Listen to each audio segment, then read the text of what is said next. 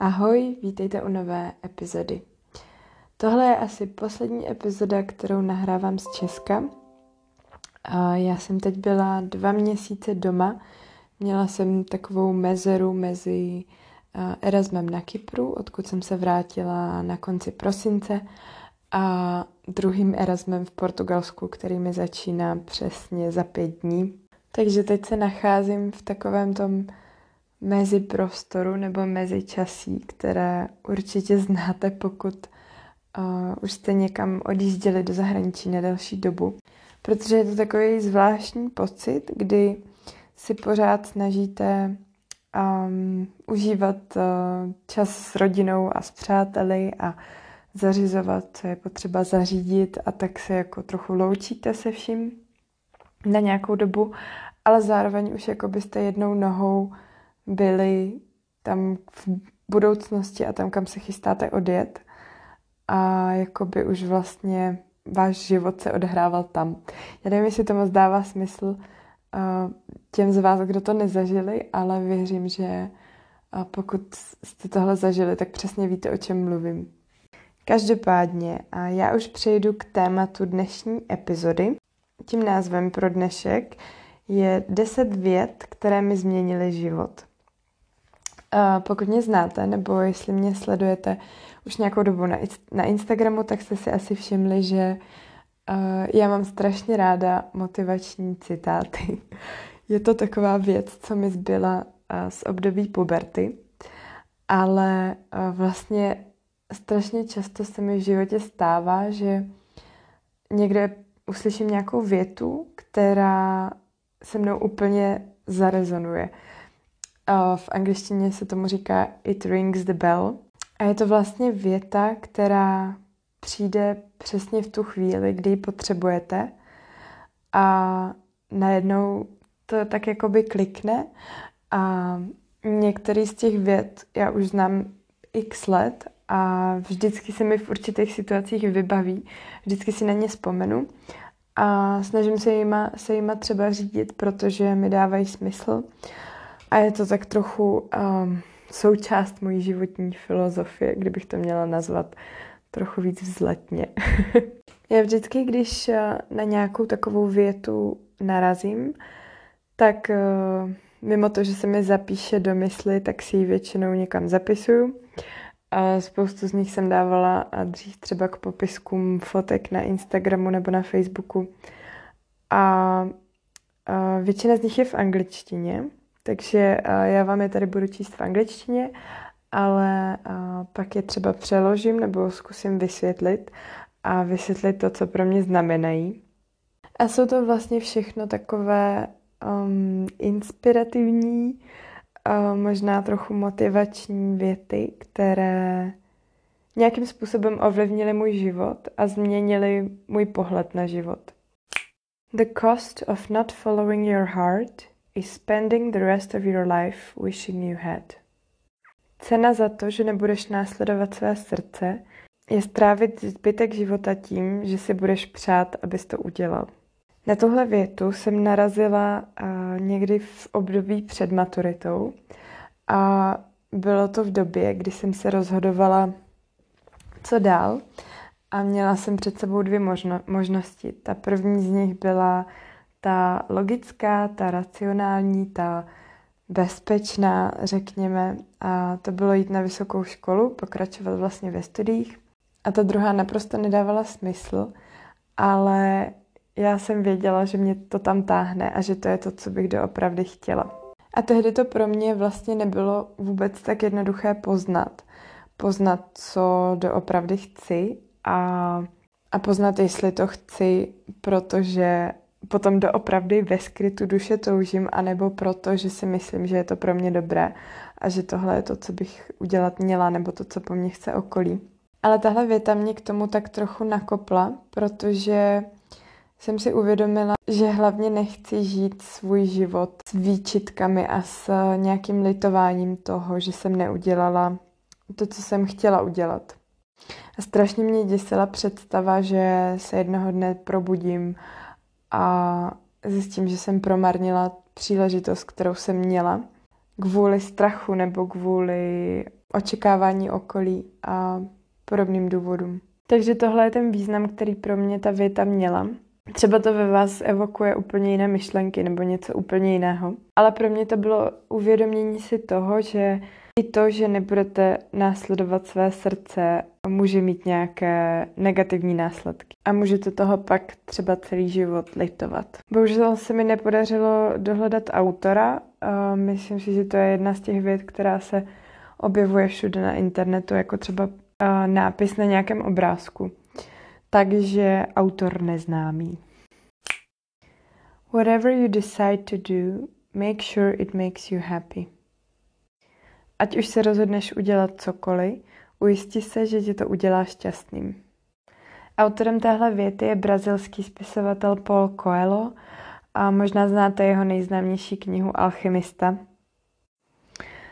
A já už upřímně si ani nepamatuju, kdy jsem tu větu slyšela poprvé, ale je to jedna z těch vět, co se mi vždycky vynoří v hlavě, když eh, stojím před nějakým rozhodnutím, protože mi pomohla si uvědomit, že nejdůležitější je dát na první místo svoje štěstí. Ne úspěch, ne peníze, ne štěstí někoho jiného, ať už ho máme rádi sebe víc, ale svoje štěstí. Přestože to možná pro někoho může znít sobecky, tak já věřím, že každý máme na svoje štěstí právo, každý máme právo udělat ze svého štěstí prioritu. A proto se z toho stal mm, možná takový můj trochu životní cíl. Prostě jenom být šťastná, ať už dělám cokoliv. Let everything happen to you, beauty and terror. Just keep going, no feeling is final. Nech všechno, ať se ti stane krásu i děs.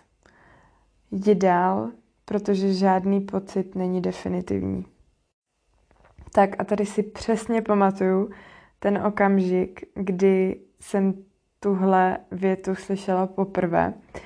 A bylo to před mým odjezdem do Austrálie, kdy uh, jsem byla úplně, ale úplně na totálním dně.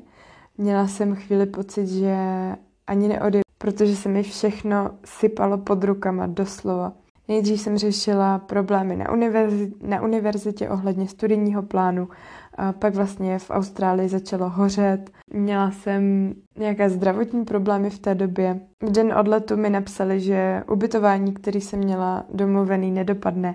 A měla jsem pětihodinový spoždění letu. Fakt to bylo úplně jak nějaký jako obrovský vesmírný spiknutí. A Já jsem šla před odjezdem s uh, mojí kamarádkou Zuzkou, kterou si pamatujete.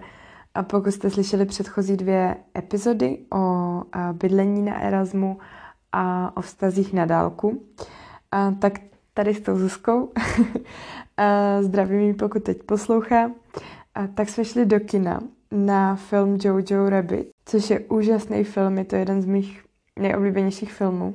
A na úplném konci tady toho filmu. Já to teď nechci nikomu spojovat, ale doufám, že vám to neskazím, když eh, vám prozradím jenom tohle. Ale na konci toho filmu eh, začne hrát eh, moje srdcová písnička, což je Heroes od Davida Bowieho. A do toho se tam objeví tady ten citát. No a já jsem z toho kinosálu odcházela úplně v slzách, protože mi celý ten film, ale hlavně tady ta věta, dodala energii na to pokračovat a energii na to vlastně přestat tím tak bojovat. Přestat tak bojovat, bránit se těm okolnostem a bránit se všemu tomu, co se dělo. Protože mm, jasně, že život není vždycky růžový, jasně, že se nám budou dít nepříjemné věci, ale um, my si je nemusíme dělat horší tím, že je budeme odmítat a nebudeme přijímat a budeme si třeba stěžovat nebo se v tom budeme zbytečně plácat. A stejně jako je důležitý přijímat ty dobré věci, co se nám dějou, tak je důležitý přijímat i to špatný a prostě jít dál. Takže tohle je nádherný citát od Ericha Marie Rilke a já ho znám z filmu Jojo Rabbit. Minulost je past, přítomnost je prezent. Tohle je text písničky nadčasová od české skupiny Tata Boys. Je to moje nejoblíbenější česká kapela, protože to, co oni strašně často dělají, je, že si tímhle úžasným způsobem dokážou hrát se slovy, kde vlastně skombinovali češtinu a angličtinu a vytvořili tím tenhle úplně nádherný dvojsmysl. A je to strašně uh, jednoduchý refren, strašně jednoduchá věta, ale když se nad tím zamyslíte, tak má vlastně obrovskou hloubku. My většinu času žijeme buď v minulosti nebo v budoucnosti. A buď se plácáme v tom, co bylo, řešíme to, co bylo, přitom to, co bylo, bylo.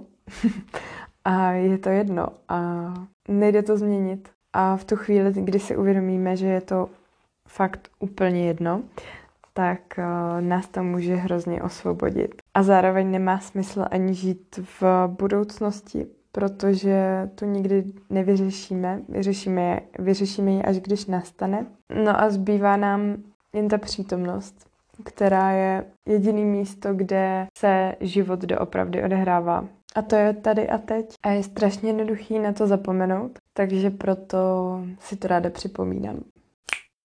If you change the way you look at things, the things you are looking at will change. Pokud změníš způsob, jakými se na věci díváš, tak se věci, na které se díváš, změní.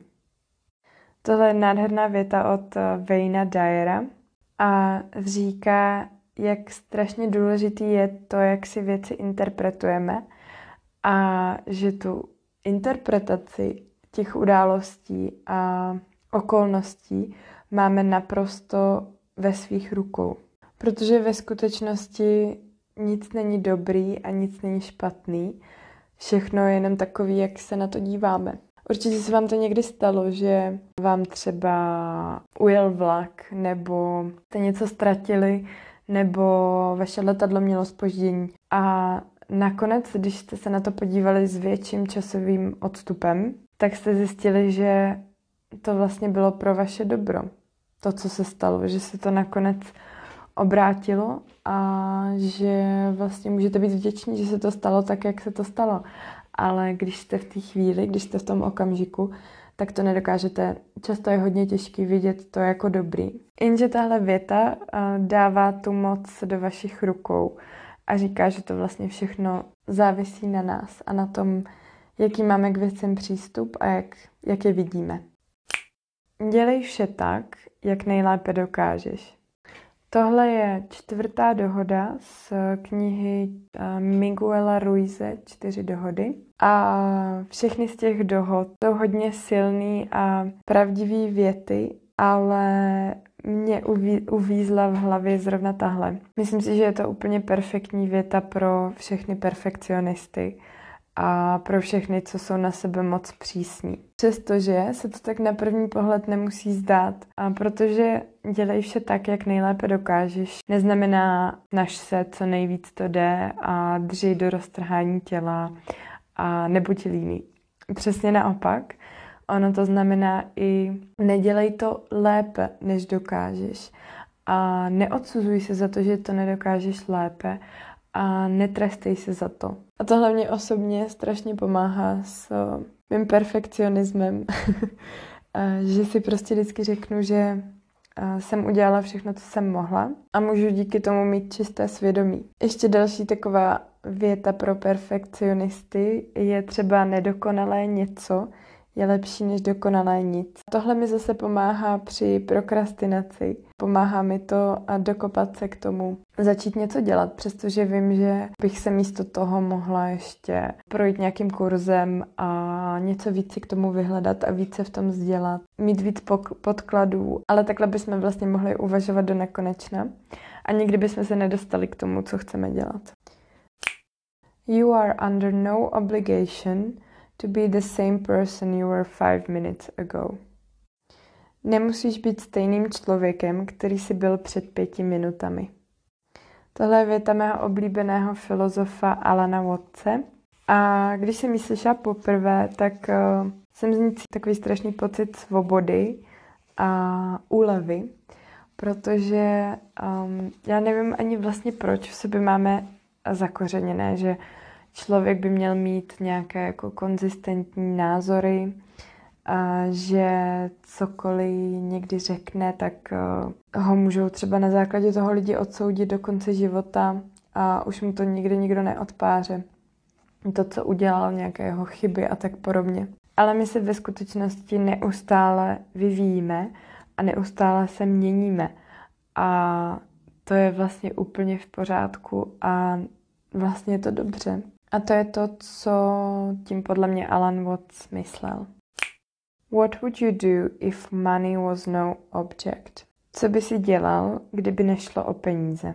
Tohle je zase Alan Watts a je to otázka z jedné z jeho přednášek, kde vysvětloval, jak pomáhá svým studentům zjistit, co chtějí v životě dělat. A on tam vlastně říkal, že se jich vždycky zeptá na tuhle otázku, co by dělali, kdyby na světě nebyly peníze nebo kdyby nepotřebovali peníze.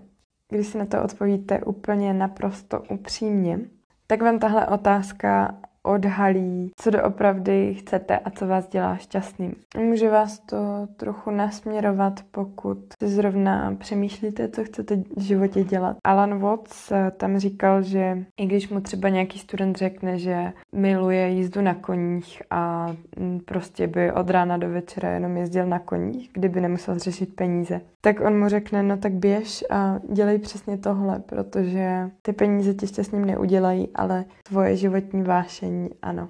No a podobná, vlastně trochu um, zákeřná otázka je What would you do if you were not scared?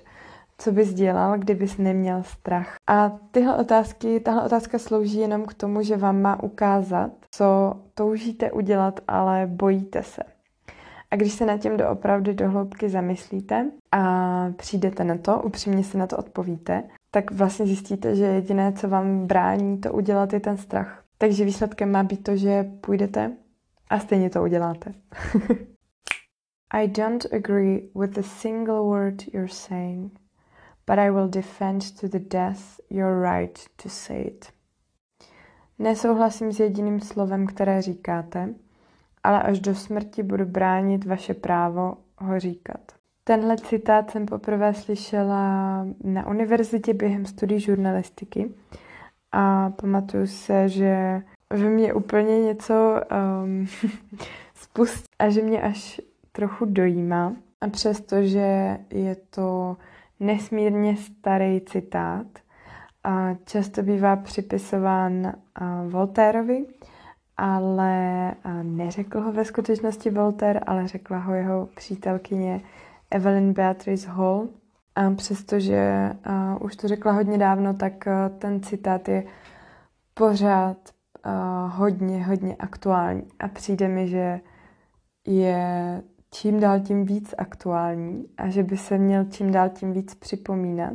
Protože ať už někdo volí Trumpa, ať už někdo věří konspiračním teoriím, tak pořád nad všechny protiargumenty a nad tím vším stojí ta nejdůležitější věc a to je svoboda slova a vzájemný respekt a vzájemná tolerance. Přestože někdy ty protiargumenty nechápeme, přestože nás rozčilujou, přijdou nám úplně mimo a úplně zbytečné, tak uh, bychom podle mě neměli nikdy, nikdy, nikdy zapomínat tady na to. To see the world things dangerous to come to, to see behind walls, draw closer, to find each other and to feel. That is the purpose of life. Tohle je moto uh, magazínu Life uh, z filmu The Secret Life of Walter Mitty. Některé věty je možná lepší nepřekládat a nevysvětlovat a nerozebírat, protože jak říkal můj učitel češtiny eh, na gymnáziu, tak eh, je tím zabijete. Takže tímhle se s vámi rozloučím a budu se těšit u další epizody.